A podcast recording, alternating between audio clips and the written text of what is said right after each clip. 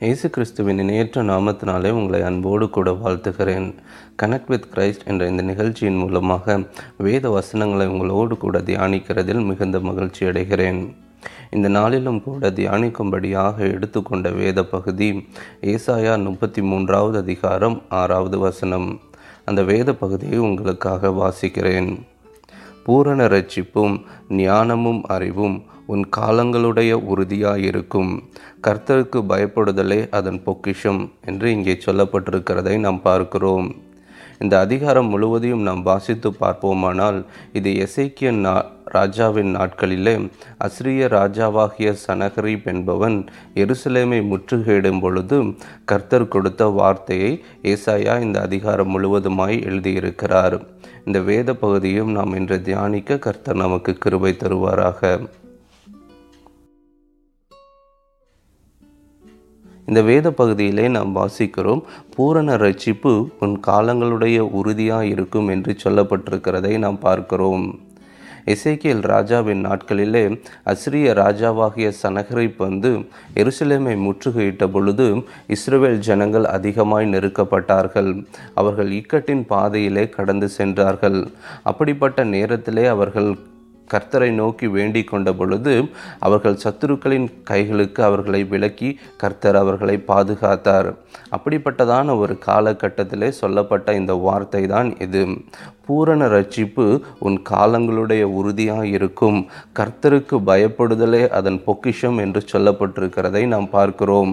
கர்த்தருக்கு பயப்படுதல் ஒரு பொக்கிஷத்தை போல் அவர்களுக்கு காணப்பட்டதாம். கர்த்தர் ஒரு பூரண ரட்சிப்பை நம்முடைய காலங்களிலும் உறுதியாய் கொடுக்க வேண்டும் என்றால் நம்முடைய வாழ்க்கையிலே ஒரு கர்த்தருக்கு பயப்படுகிற பயம் நம்முடைய வாழ்க்கையிலே அதிக அதிகமாய் காணப்பட வேண்டியது அவசியமாய் இருக்கிறது ஏசாயா பதினோராவது அதிகாரத்தில் நாம் வாசித்து பார்ப்போமானால் அங்கே வருகிற மேசியாவாகிய இயேசு கிறிஸ்துவை குறித்து அங்கே சொல்லப்பட்டிருக்கிறதை நாம் பார்க்க முடியும். அந்த வேத பகுதியிலே சொல்லப்பட்டிருக்கிறது கர்த்தருக்கு பயப்படுதல் அவருக்கு உகந்த வாசனையாக இருக்கிறது என்பதாய். அந்த வேத பகுதியை உங்களுக்காக வாசிக்கிறேன். ஏசாயா பதினோராவது அதிகாரம் ஒன்றிலிருந்து மூன்று முடிய வசனங்கள். ஈசா என்னும் அடிமரத்திலிருந்து ஒரு துளிர் தோன்றி அதன் வேர்களிலிருந்து ஒரு கிளை எலும்பி செழிக்கும். ஞானத்தையும் உணர்வையும் அருளும் ஆவியும் ஆலோசனையும் பலனையும் அருளும் ஆவியும் அறிவையும் கர்த்தருக்கு பயப்படுகிற பயத்தை அருளும் ஆவியாகிய கர்த்தருடைய ஆவியானவர் அவர் மேல் தங்கியிருப்பார். கர்த்தருக்கு பயப்படுதல் அவருக்கு உகந்த வாசனையாயிருக்கும் என்று நாம் இந்த வேத பகுதியிலே நாம் வாசிக்கிறோம். இந்த வேத பகுதியிலே நாம் கவனிக்கும் பொழுது கர்த்தருக்கு பயப்படுகிற பயத்தை அருளும் ஆவிய ஆனவர் என்று வேதம் சொல்லுகிறதை நாம் பார்க்கிறோம். நம்முடைய வாழ்க்கையிலே கர்த்தருக்கு பயப்படுகிற பயம் நாம் கர்த்தருக்கு நம்மை ஒப்பு கொடுக்கும் பொழுது கர்த்தருடைய ஆவியானவர் நம்மை அதிகமாய் நிரப்புகிறார். அந்த கர்த்தருக்கு பயப்படுதல் அவருக்கு உகந்த வாசனையாக இருக்கிறது என்று நாம் இந்த வேத பகுதியிலே நாம் பார்க்கிறோம்.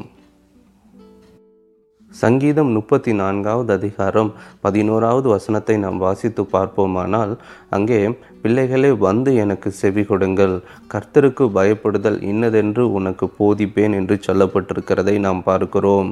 நம் கர்த்தரிடத்தில் கேட்கும் பொழுது நம் கர்த்தர் நமக்கு அதை நமக்கு போதித்து காண்பிக்கிறவராய் இருக்கிறார்.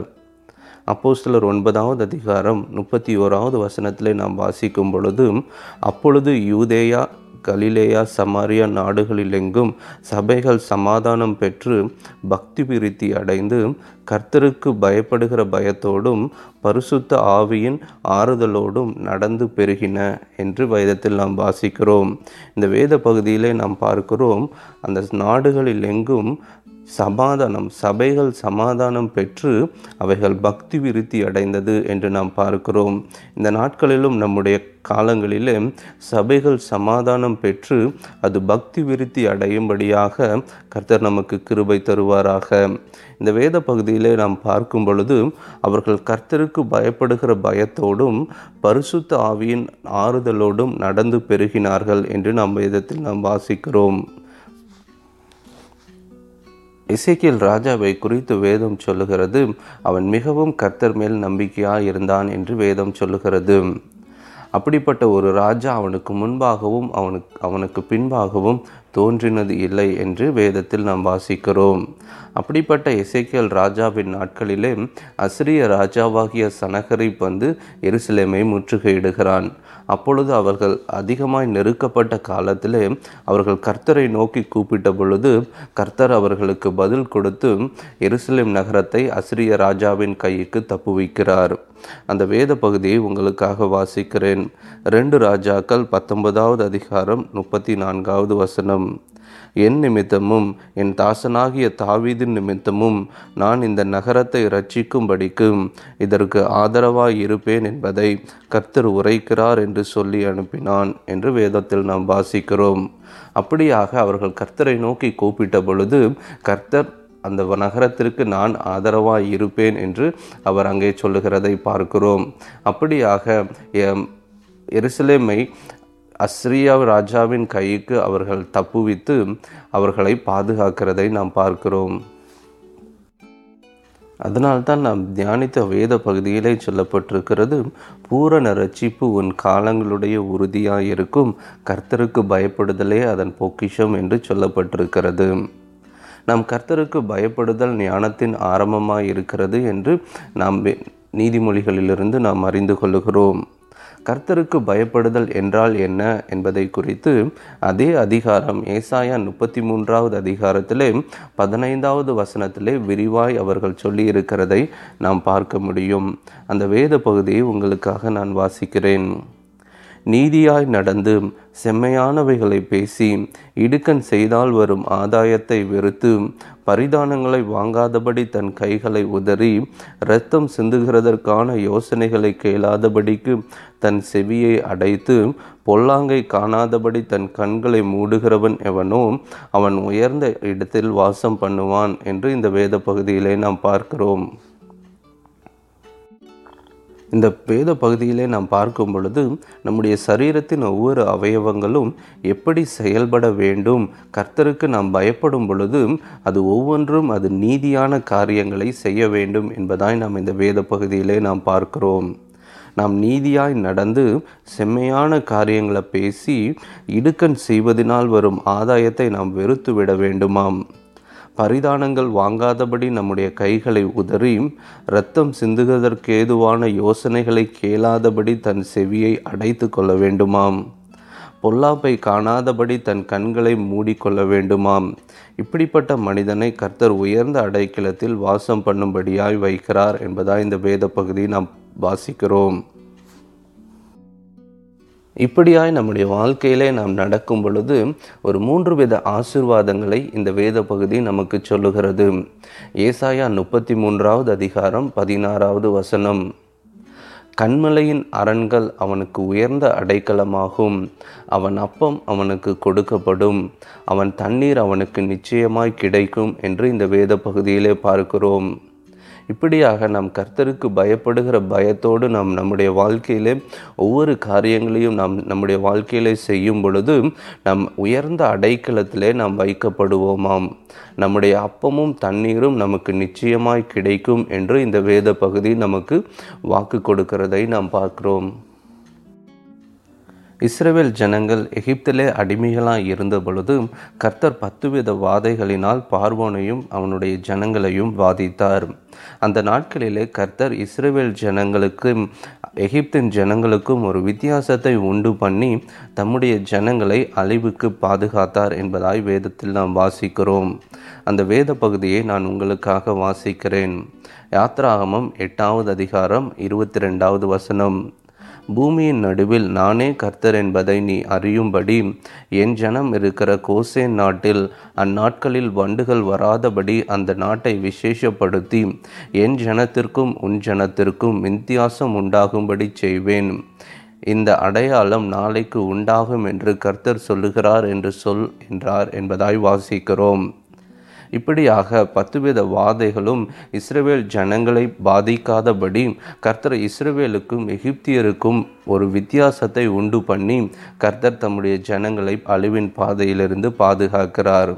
இப்படியாக நம்முடைய வாழ்க்கையிலே நாம் கர்த்தருக்கு பயப்படுகிற பயத்தோடு நாம் பார்க்கும் பொழுது நம்முடைய வாழ்க்கையிலும் கர்த்தர் நம்மை விசேஷப்படுத்தி கர்த்தர் வருகிற எல்லாவித கொள்ளை நோய்க்கும் நம்மை தப்புவிக்க அவர் வல்லமையுள்ளவராக இருக்கிறார் நாம் தானியல் புத்தகத்தை நாம் வாசித்து பார்ப்போமானால் ராஜாவாகிய நேபுகாத் நேச்சார் ஒரு பொற்றிலையை நிறுவி எல்லோரும் அதில் தாழ விழிந்து பணிந்து கொள்ள வேண்டும். அப்படி செய்யாமல் போனால் அவன் எரிகிற அக்னி சூளையின் நடுவிலே போடப்படுவான் என்று ராஜாவினால் ஒரு கட்டளை பிறப்பிக்கப்பட்டது.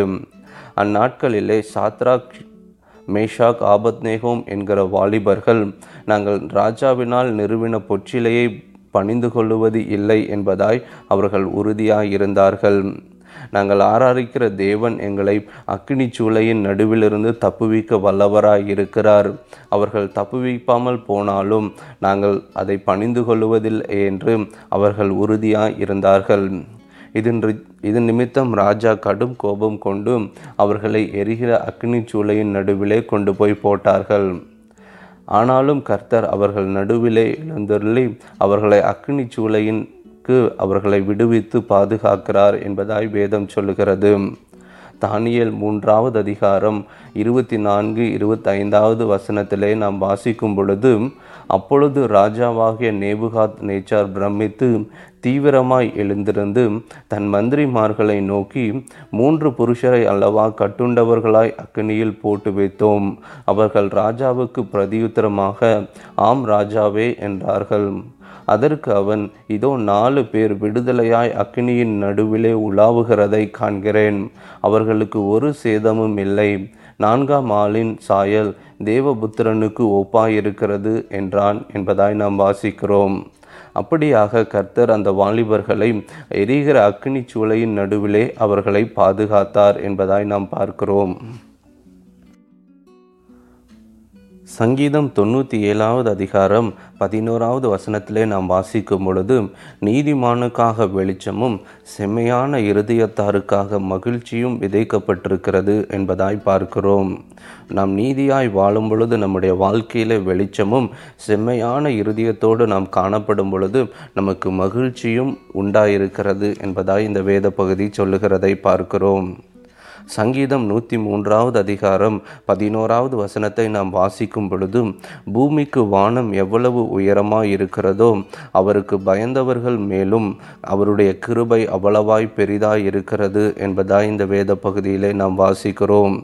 பூமிக்கும் வானக்கும் வானத்திற்கும் எவ்வளவு உயரமாய் காணப்படுகிறதோ அவ்வளவாய் நாம் கர்த்தருக்கு பயப்படும் பொழுது நம்முடைய வாழ்க்கையிலே கிருபை அதிக அளவு காணப்படும் என்பதாய் இந்த வேத பகுதி நமக்கு சொல்லுகிறது. கடைசியாக நாம் பார்க்கும் பொழுது கர்த்தருக்கு பயப்படுகிற மனுஷன் இவ்விதமாய் ஆசிர்வதிக்கப்படுவான் என்று சங்கீதம் நூற்றி இருபத்தெட்டாவது அதிகாரத்தில் நாம் பார்க்கிறோம். அந்த வேத பகுதியை உங்களுக்காக வாசிக்கிறேன். கர்த்தருக்கு பயந்து அவர் வழிகளில் நடக்கிறவன் எவனோ அவன் பாக்கியவான்.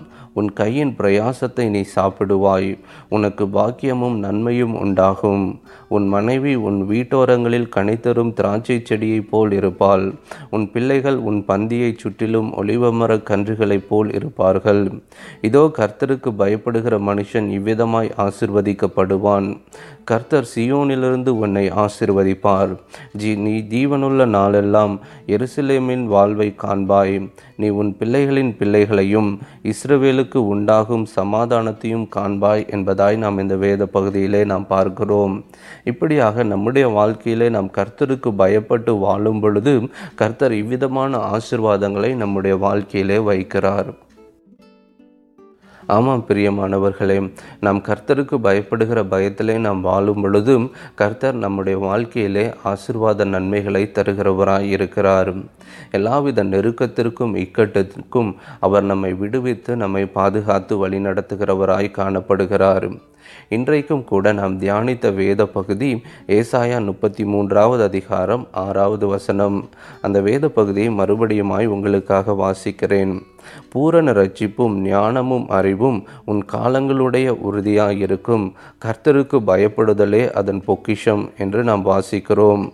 நம்முடைய நாட்களிலும் கூட கர்த்தர் இந்த பூரண ரட்சிப்பை உறுதியாய் நம்முடைய காலங்களில் நமக்கு கட்டளையிடுவாராக. நாமும் கூட கர்த்தருடைய பயப்படுகிற பயத்திலே இன்னும் அதிகமாய் வளர்ந்து பக்தி விருத்தி அடைய கர்த்தர் நமக்கு கிருபை தருவாராக. கர்த்தர் தாமே இந்த வசனங்களின் மூலமாய் தொடர்ந்து நம்மை ஆசிர்வதித்து வழிநடத்துவாராக. ஆமேன்.